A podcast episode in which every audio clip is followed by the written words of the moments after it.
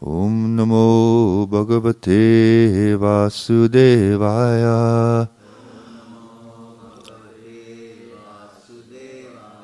Om Namo Bhagavate Vasudevaya.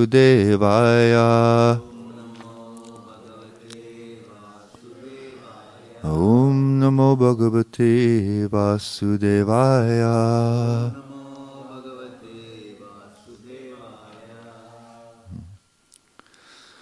Hare Krishna. So today, today's topic is perfect peace, which is comes from Srila Prabhupada's word for word translation in uh, Bhagavad Gita, chapter two, text seventy-one. So how, what prevents us from attaining perfect peace, and therefore what uh, uh, can bring about it. Both actually it, actually, it mentions what brings about it, and then therefore by context what prevents it. so. And the, the verse is, uh, it's vihaya kaman yar sarvan pumang chariti nispriyaha nirmamo nirahankara sashanti madigachati. So there's, there's, there's with vihaya kaman, giving up, mater, says material desires for sense gratification, uh, on all of them, ya sarvan, giving up all those. And pumans is a, is a, is a, a person and their charati nispriyaha, the peace Prabhupada says they live without desires. And then nirmamo is without a sense of proprietorship. Nirahankara, without false ego. That person, sashantam adigachi. Shantam, he, say, he says, is perfect peace. And adigachiti says attains. So someone attains that someone can attain perfect peace if they're without desires, all desires. They live without desires they don't have possessiveness and they don't have a sense of false ego. Hmm? That's what, it, what he's saying. And so the translation Prabhupada gives is, is a person who has given up all desires for sense gratification, who lives free from desires, who has given up all sense of proprietorship and is devoid of false ego, he alone can attain real peace. Hmm? So we'll just again break it into its little parts here, that, that vihaya kamanya sarvan corresponds to a person who has given up all desires for sense gratification in the translation.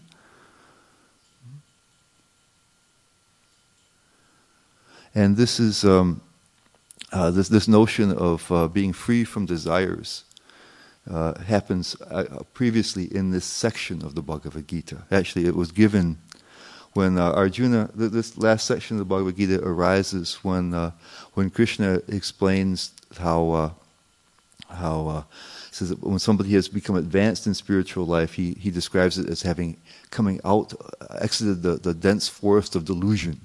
And such a person has this has enters this trans, divine consciousness. And, and Arjuna says, "What's that mean? What's it look like when that happens? When somebody's exited the, the he says the dense forest of delusion." What does it look like? What's the characteristics? And so he, he gives the, the characteristics uh, of, uh, of such a person here in Bhagavad Gita 255. As the Supreme Personality of Godhead said, O Partha, when a man gives up all varieties of desire for sense gratification, which arise from mental concoction, and with his, when his mind thus purified finds satisfaction in the self alone, then he is said to be in pure transcendental consciousness. So again, he, so he said that's one of the characteristics of somebody who's made advancement is they don't have those desires. So this is an ongoing part of the discussion here. And then the verse just before the one we're, we're considering, uh, is, it's a chapter two, text seventy. A person who is not disturbed by the incessant flow of desires that enter like rivers into the ocean, which is ever being filled but is always still, can alone achieve peace, and also relates that desirelessness to peace and not the man who strives to satisfy such desires. Um, you, you, can notice here that, uh, that desires may still be there in some sense in this case. It says the desires are, are flowing, entering into the rivers, but they're not disturbing the person. So I think you can see here this in, in, in bhakti, there's uh, it says they don't seek to satisfy them, right? They're not disturbed, they don't seek to satisfy them. They may still have desires, but it doesn't cause them to act in, in certain ways to fulfill them. oftentimes right, we are compelled by our desires. we are operating on the basis of our desires, and they disturb us. So here it says the desires may be there.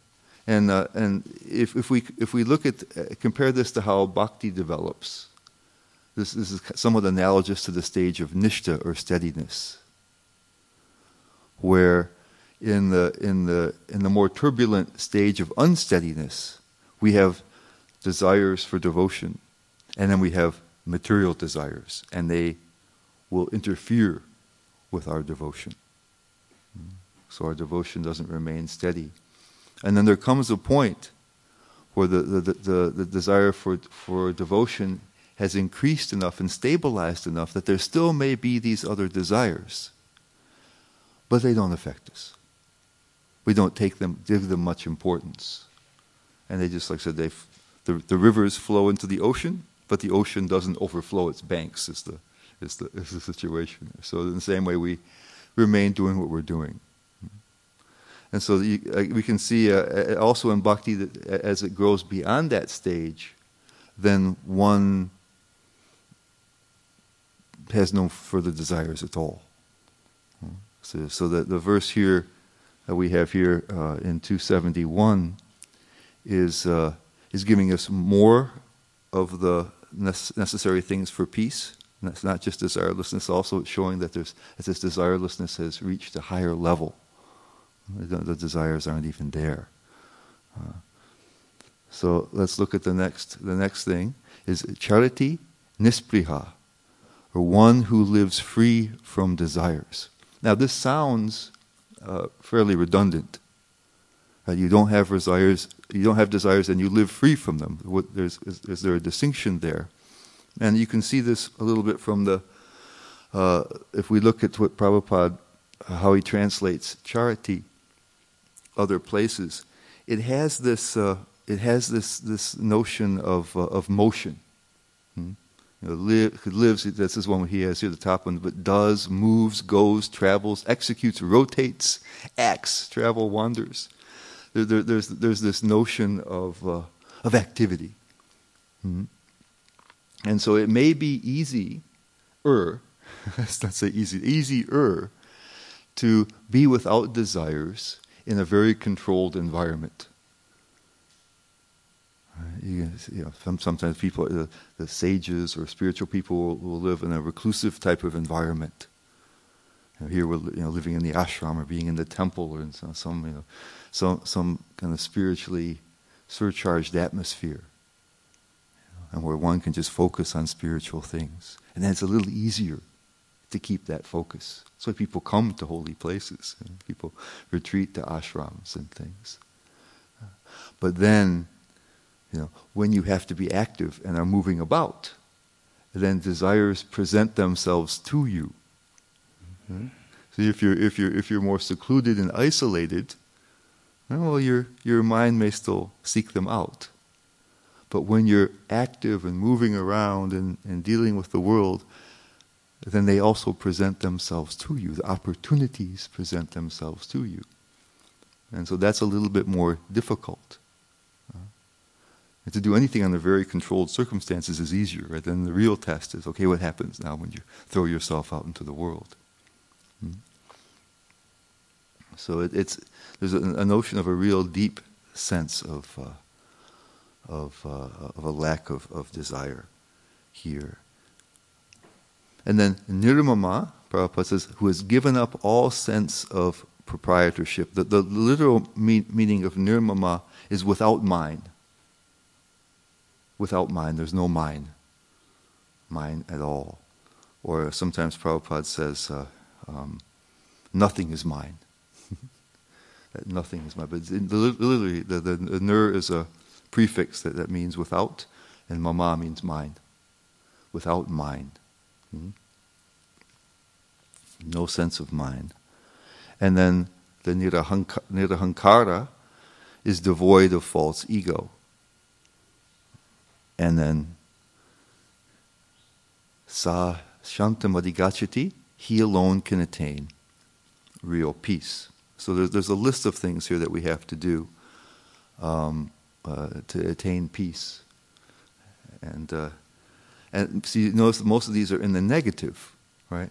Desirelessness, without a sense of proprietorship, without a sense of false ego. So it indicates that certain things that we have are the obstacles to attaining peace. Since these are in the negative.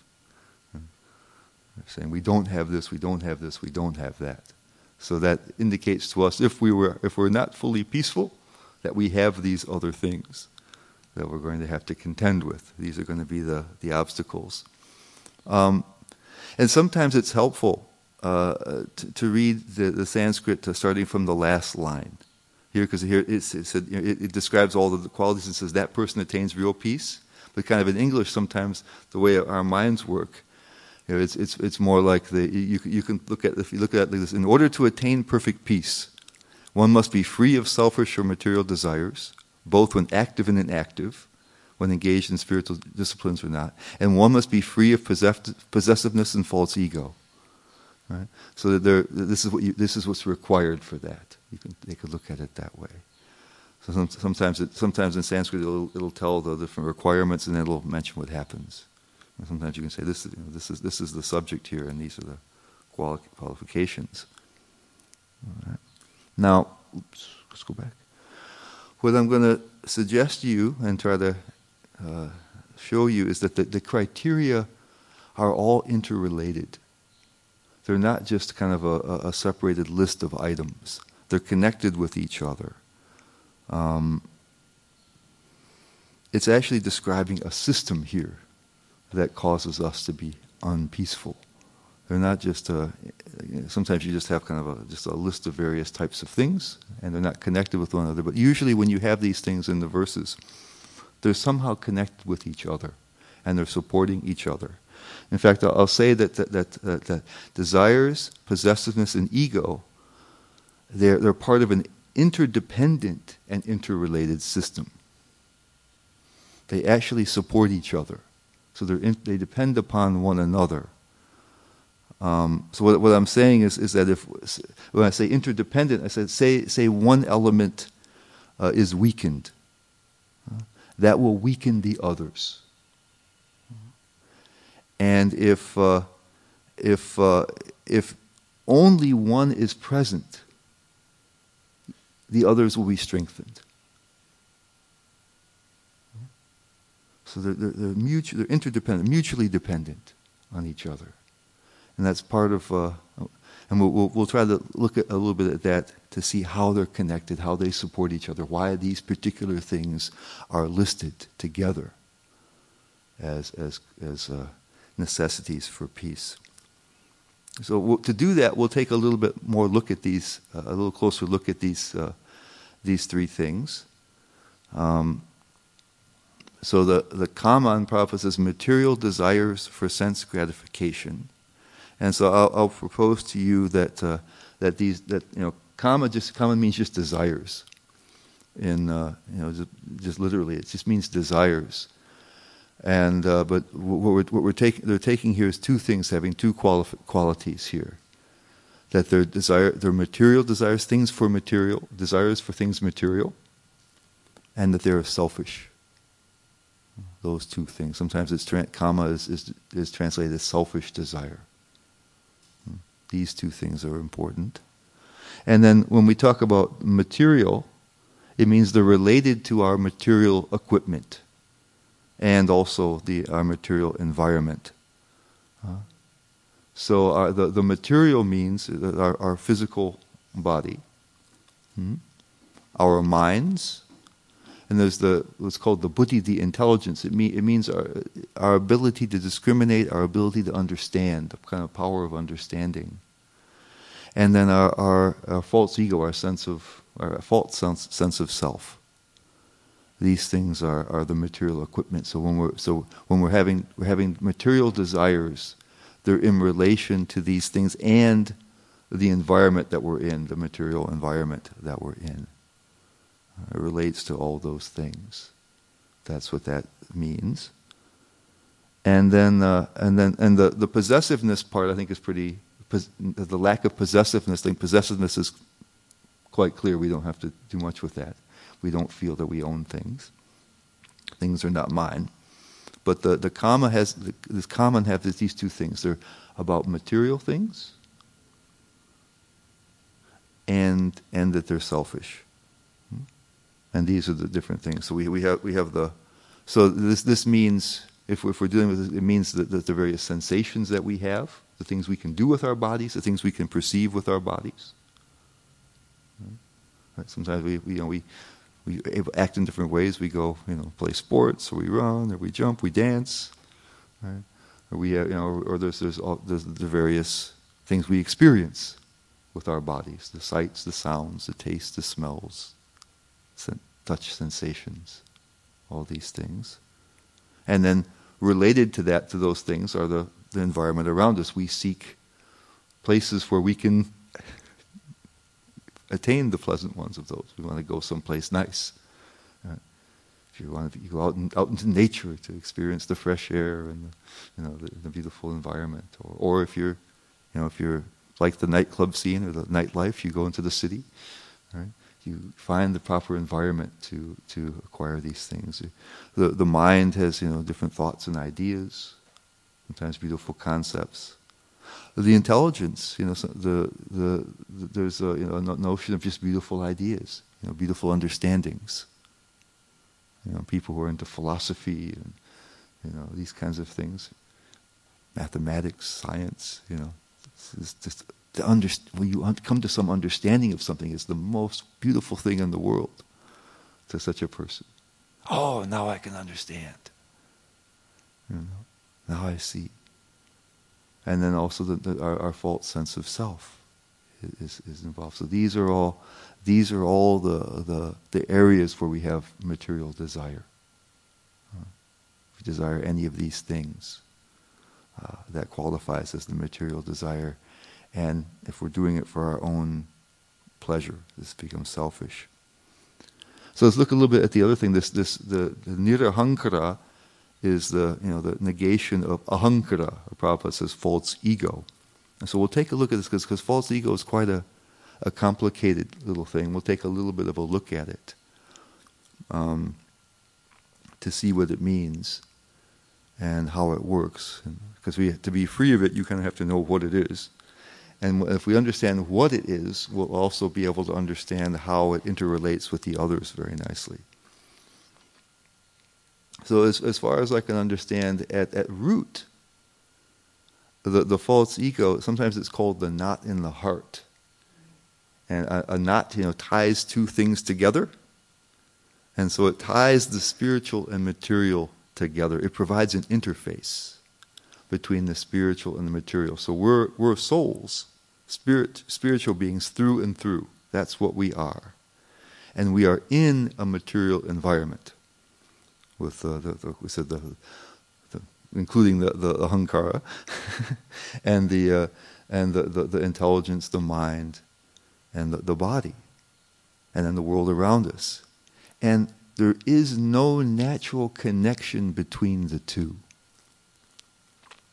They were not designed for one another. Well, I guess the material was kind of designed so we could do it, but the, the spirit was not designed to have a material experience. It's fully self sufficient. It is what it is.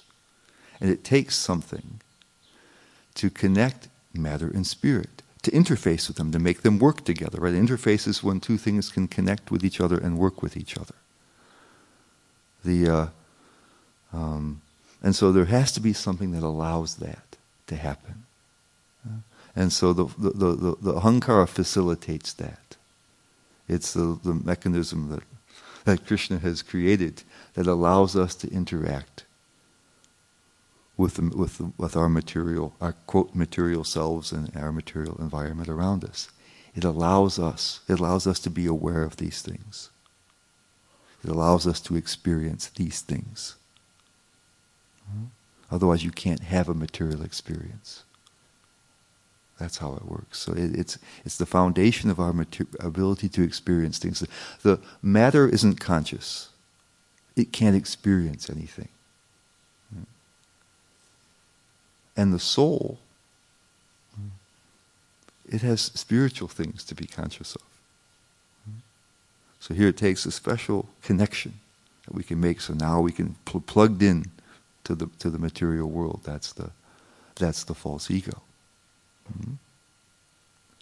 Uh, it also uh, is is equated with our false identification with the material uh, equipment and environment. So this is who I am, and this is and this is where I live.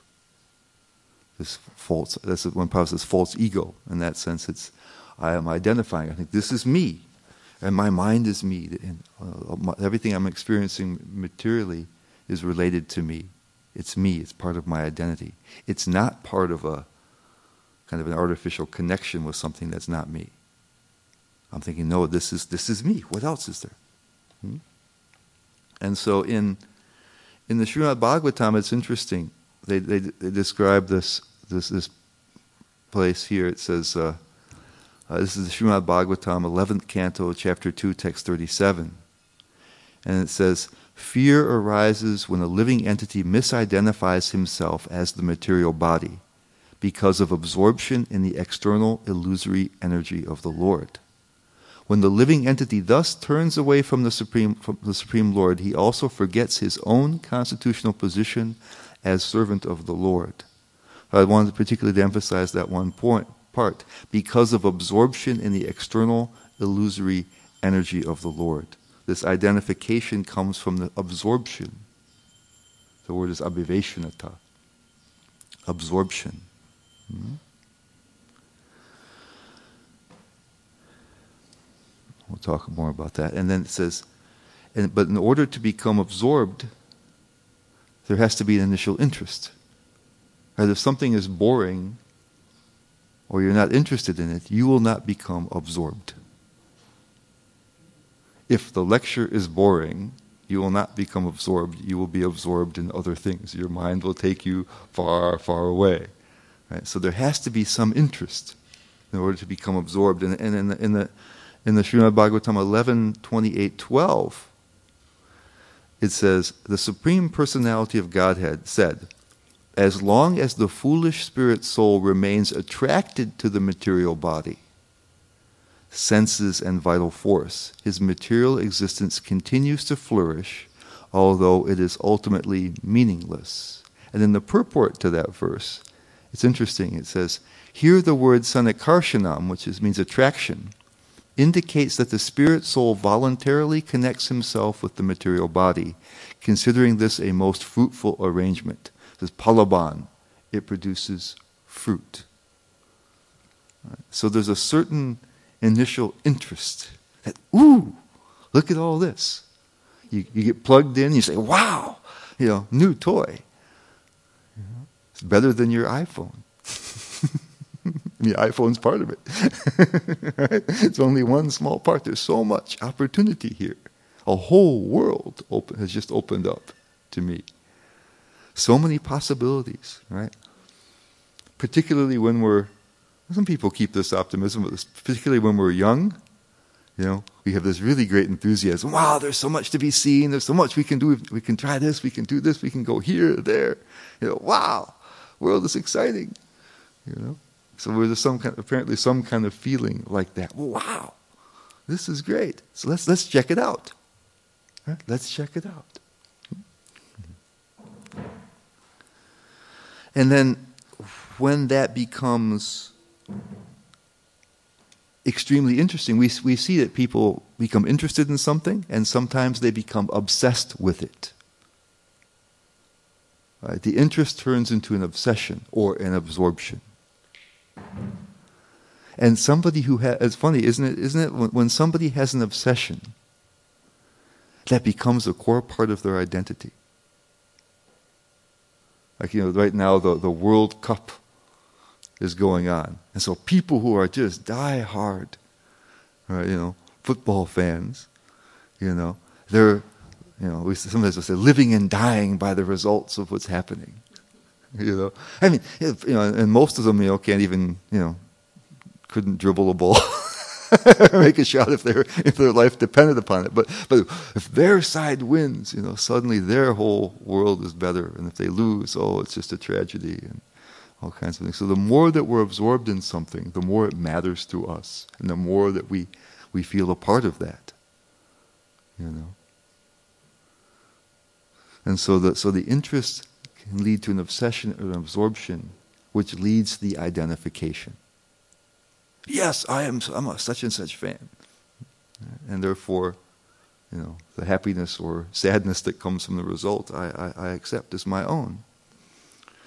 And what I'm going to tell you is that the, these these things we're talking about here, the the desires, right, the the uh, the, possess- the possessiveness, and the different elements of the ego, form a feedback loop that reinforce each other because we, we said that, that, somehow these things are interdependent.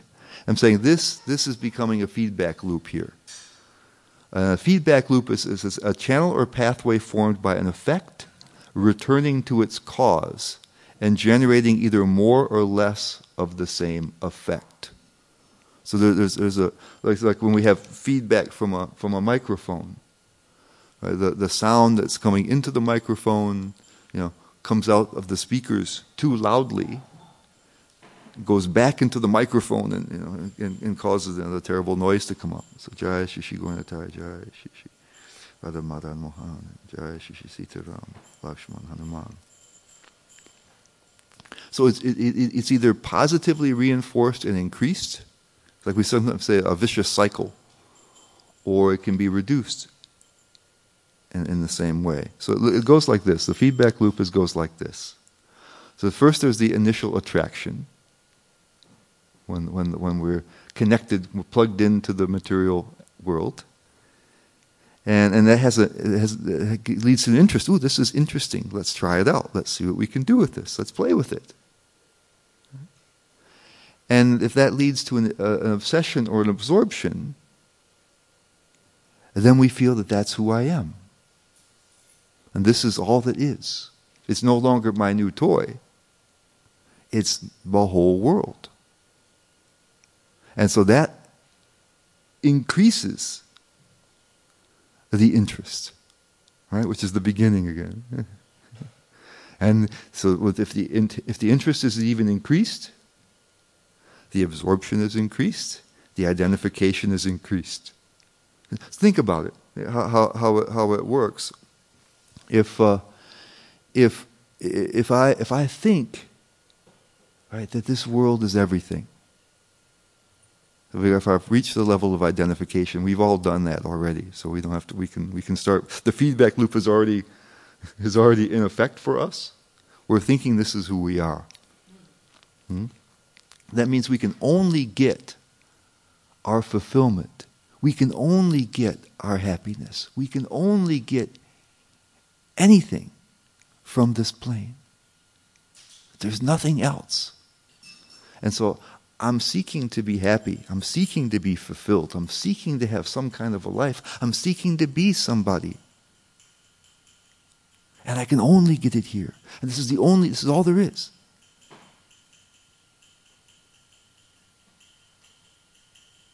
So you're going to pay close attention to it.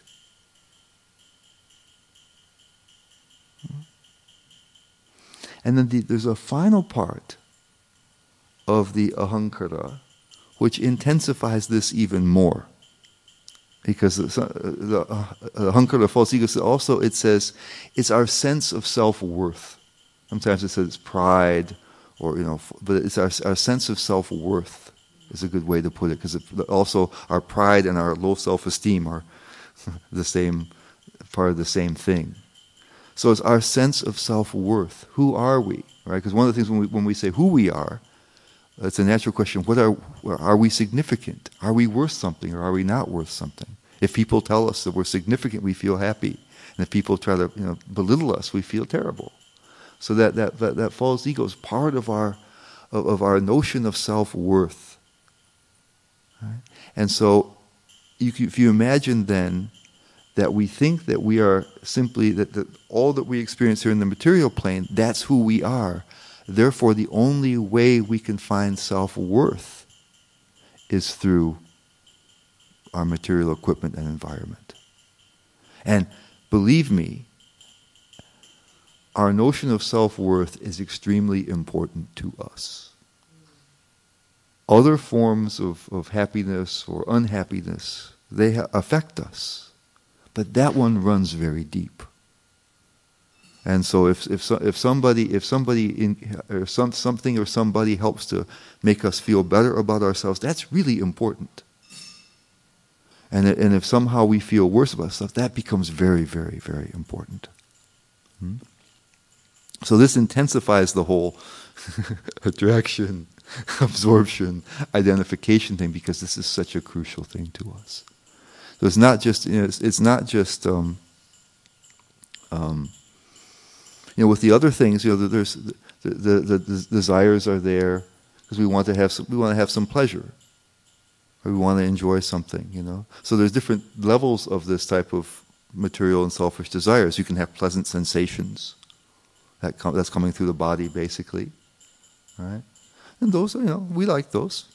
And the unpleasant ones you know can be a, a problem right Right? Thoughts also. Right? We, can, we, can, have you know pleasant or unpleasant thoughts. So they're important to us, you know, and they're the motivations for us, no doubt. And we're looking, we're trying to find, you know, we'd like to be able to, you know, think pleasant things.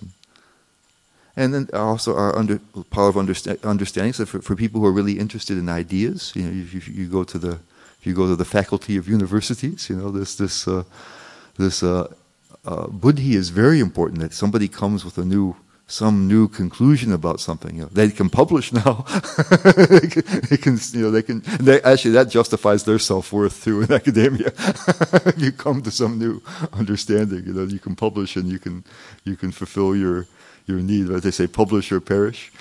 You know but uh, but you know the, so understandings are, are, are, beautiful. But the more you know more crucial than anything is is are, are, are we are we worth anything? Are we somebody? Mm-hmm. and so if the only place we can find any kind of fulfillment uh, is here then they become very very very important. And desires become very very powerful and important Right? Because that's the only way. You're trying to find some happiness here. Hmm?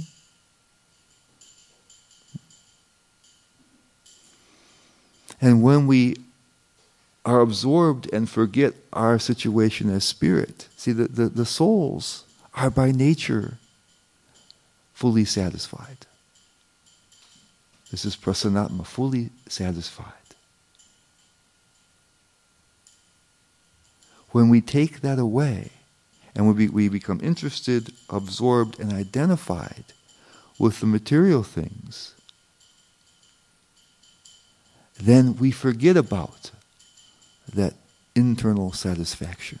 We're distracted from it. We don't feel it.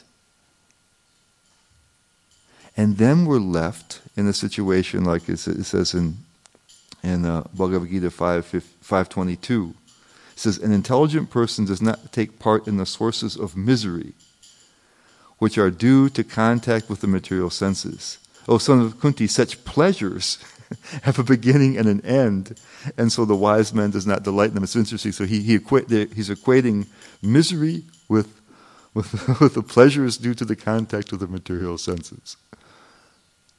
He's equating those two things. They seem opposites to us, right? Miseries, oh, misery. What? How can pleasure be miserable? So the reason why this feedback loop leads to a lack of peace is because we're only trying to find joy, happiness, fulfillment, meaning through these material things which have this tremendous defect. They have a beginning and an end. And we all have that experience of when something we have desired, well, we've had the experience of having something we desire and don't get. That's not a very peaceful feeling. We've also had the experience of having things that we of losing things that we have. And the, the misery and the, the, the lack of peace that that engenders. if you know, whatever we ha- we have in this world, and this is the possessiveness works into this too, right?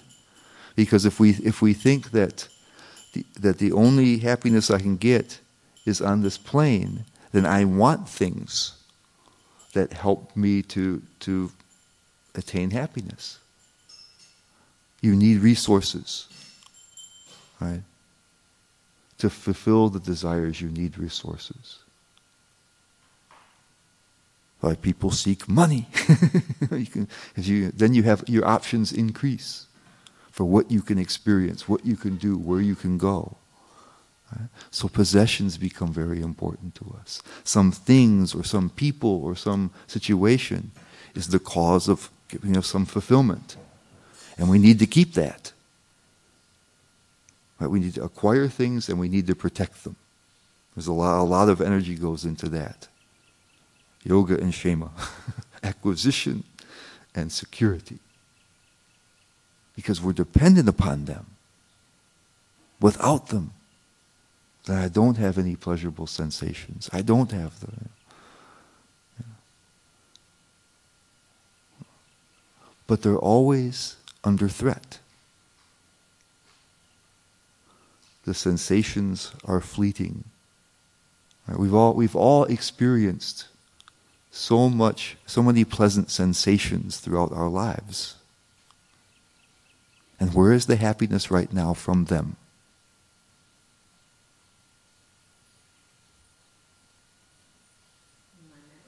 Yeah, may, yeah, you may remember them, right? But it's not the same.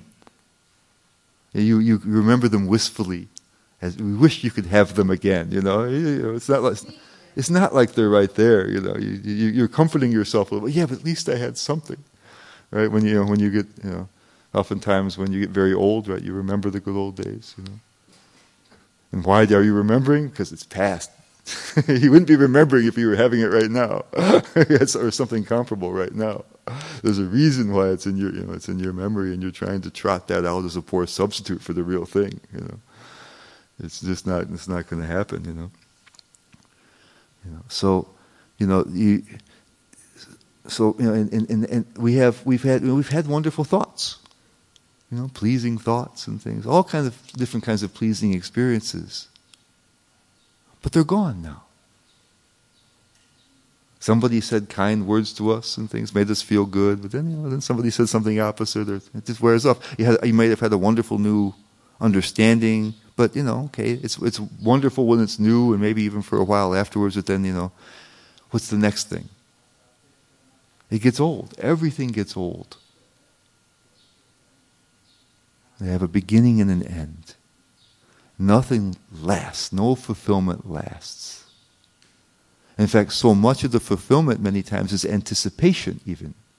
We're anticipating how good this happens when I finally achieve such and such a desire and then you have it.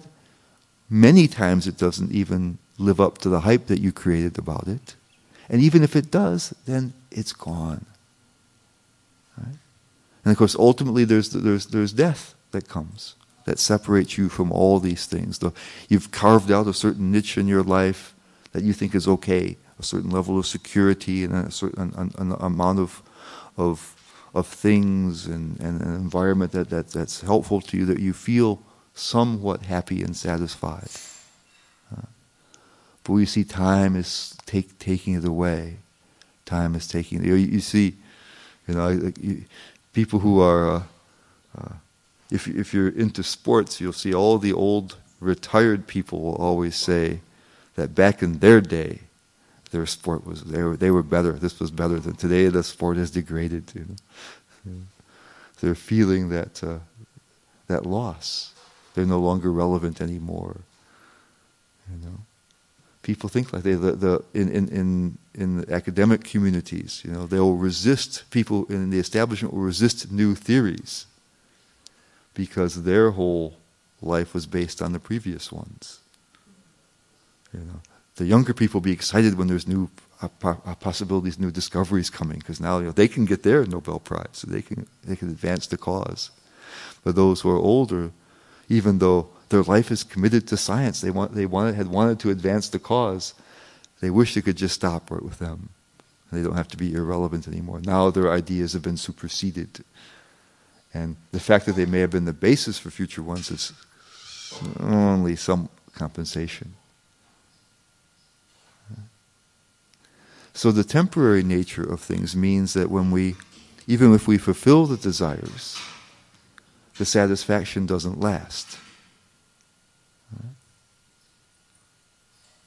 And so then, and without a foundation for peace, right, the, the, the satisfaction of the soul, that's all we have if we're jumping from sensation or idea or idea, a uh, notion of self worth or understanding to another, one to another to another. You know, it's like you're trying to jump from one sinking ship to another. What's the, what's my next thing? What can I do next? What can I, how can I get this? Oh, now this is boring. I have to go on to something else. You can't have peace under, under such a circumstance. You're always in the midst of losing something. There's something preventing you from gaining something. What you have is no longer giving you the same satisfaction.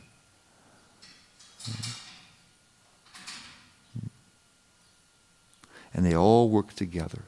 Right? If I have desires, right, I'm thinking this is this will finally do it for me.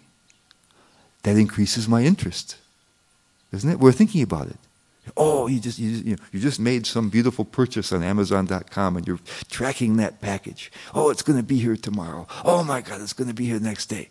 It's going to be so great. I'm going to have this. It's going to work this way. Uh, you're absorbed in it, and then you get it. Oh my God, this you know I've been waiting for this. I wanted to have one of these. Right? You're absorbed in it. The interest is higher, the absorption is higher, identification becomes. Then now you're suddenly more and more dependent on these things to give you the only sense of happiness you have. Right? If you if you depend on your possessions, you know, you're trying to protect them, you're trying to acquire them, that's absorbing your attention. So all these three elements, the possessiveness, the desires, and the different elements of the ego are combining together, working together, and creating this feedback loop, which is keeping us in turmoil. So Srila Prabhupada, he gives in his purport how to break the loop. so fortunately, there's something that can be done. Okay? Because it's, otherwise, it's just strengthening over time. So he gives he gives uh, the example of how to break. He kind of crosses over things, but but, uh, but the, the false identification. He says to understand one's actual position as the eternal servitor of Krishna, without falsely claiming this material body to be oneself, and without falsely claiming proprietorship over anything in this world, is the perfect stage of Krishna consciousness. So he says we have to understand what our real identity is. He says, and he says that, of course, that, that relates, as he said, these things are connected. He's even mentioning kind of the way in this purport he kind of shows how things are connected. If we think that I am, this is me, then of course mine is a natural uh, conclusion. So to understand one's actual position as the eternal servitor of Krishna, without falsely claiming this material body to be oneself, and without falsely claiming proprietorship over anything in this world is the perfect stage of Krishna consciousness. And for the possessiveness part, so we're supposed to understand, right? That's the, who we really are is, is, is a being that gives pleasure to Krishna, that serves pleasure to the Supreme Lord. And then for possessiveness, he says, one who is situated in this perfect stage knows that because Krishna is the proprietor of everything, everything must be used for the satisfaction of Krishna.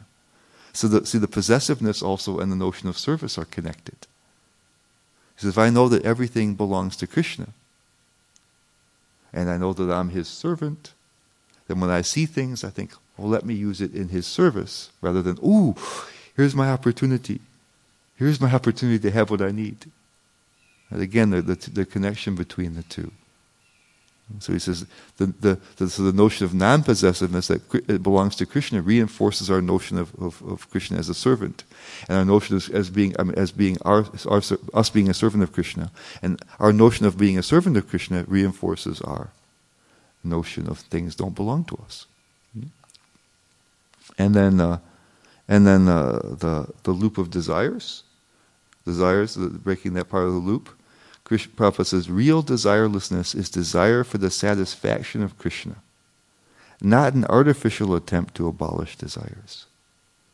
The living entity cannot be desireless or senseless, but he does have to change the quality of the desire. So when we, when we mentioned desires, we had that notion of selfish. The difference between selfish and, and, and, and, service is the distinction Prabhupada is talking about when, when, we, we, when the, we have to change the quality of desires. So when we see desirelessness, say, let, let, me, okay, let, me, let me eliminate all the desires. But our problem is that because we're caught in that feedback loop, if we try to eliminate the desires, our level of peace declines precipitously. Because we think that's the only thing we have in life. Now what's left? Life is, un, is you know, miserable and unpleasant. So he said, so, so when we talk about desires here, they had to be material and they had to be selfish. So here, we may even be able to use material things, such as, such as our, our, our bodies and the environment around us. But if we make them, instead of selfish, we make them part of our service to Krishna, then that satisfies desirelessness. So this is, this is, this is how it's done in bhakti uh, that we see things as belonging to Krishna. We see ourselves as meant to serve Krishna and to please Him. And we desire to do that in so many ways.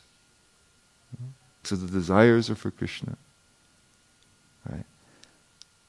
All everything is for Krishna, it's his, and we are meant to try to please. And that actually as we discover, begins to break that feedback loop, and very, very quickly, one feels a kind of happiness that's different than the type of happiness that we're used to. We call it the higher taste. Something that just isn't sensual, it just isn't intellectual, it just isn't of the mind, it isn't even of the ego. It's, it's, it's something that just happens. Our satisfaction starts to come. And while that connection with Krishna is there, that peace grows.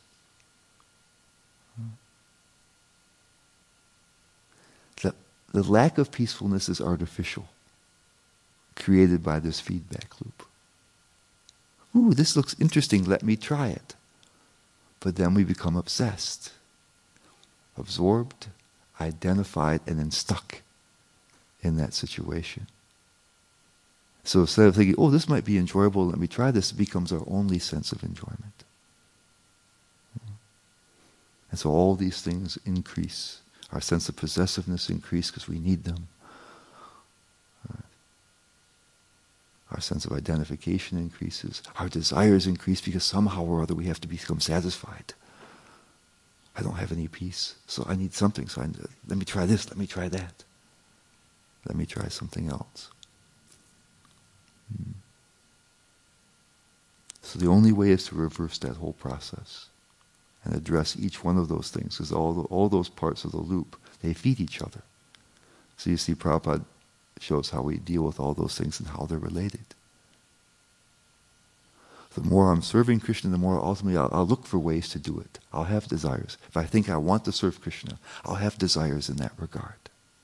And if I have desires in that regard, I need stuff to do it with.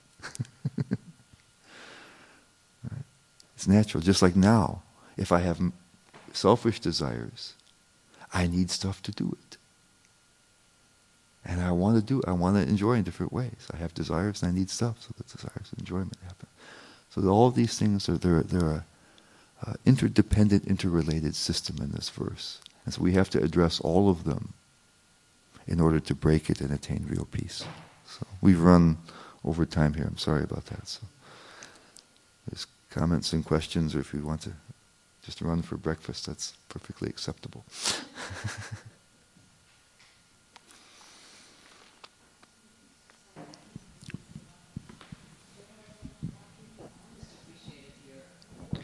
Uh, Krishna. Krishna. Um, um, I just want to uh, ask, like, when we talks about desire for satisfaction of Krishna, and how this part can become tangible, like the satisfaction of Krishna, what does it really mean? How do we realize that? Well, we're, you know, we're told what, what pleases Krishna. So we, we, know from, we know from people who are experienced in pleasing Krishna. There are experts at pleasing Krishna. Like so some, sometimes if, if you want to know, if I want to know, you know, if I say I want to please you in some way, so then what I might do is try to find people that know you very well. Right? What does Nandimukhi like? And then I would know how to, how to approach that. And so there, there are persons who are expert in, in the pleasure of Krishna. And that knowledge has been transmitted to us. There are people who are expert now. There have been people expert in the past. There are eternal servants of Krishna who are expert. And we can take the hint from them what sort of things Krishna likes. And so our whole practice process of bhakti is based on that. So we know that Krishna likes us to chant Hare Krishna. We know that Krishna likes us to hear about him. And there's so many different ways to, to serve. You know, with, we, we have the temples and deity service. See, there's so many different things we're, we're, we're told. So we know that Krishna is pleased by these things. So we can have confidence that when we do these things, when we, when we follow that guidance, that Krishna is being pleased. Is that okay?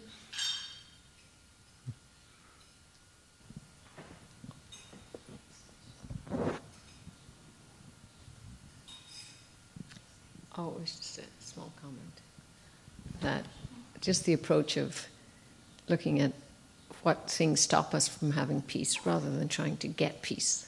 Mm. In other words, that mm. we start at a point where being peaceful is meant to be our original, is our natural position, but we tend to live our lives like being busy is the source of peace because I'm busy, therefore I'm a good person, therefore I'm working hard, therefore, you know, I'll be peaceful. So rather than trying to create peace um, outside how you propose that peace peace is where we're trying to get to, which is already there. Just the idea of, I guess, uncovering love, but then you just really look at what are the obstacles that cause me to be disturbed or in anxiety. Well, yeah, this, this verse actually tells us, you know, that all the things we're trying to do to find peace is just increasing the feedback loop that makes peace impossible. all the things we're trying to do all the ways we're trying to become peaceful actually is just making the situation worse. That's what it's telling us very clearly. Basically, it says you need to stop all the things you're trying because it's just making it worse. it does. It's a good, it's a good point.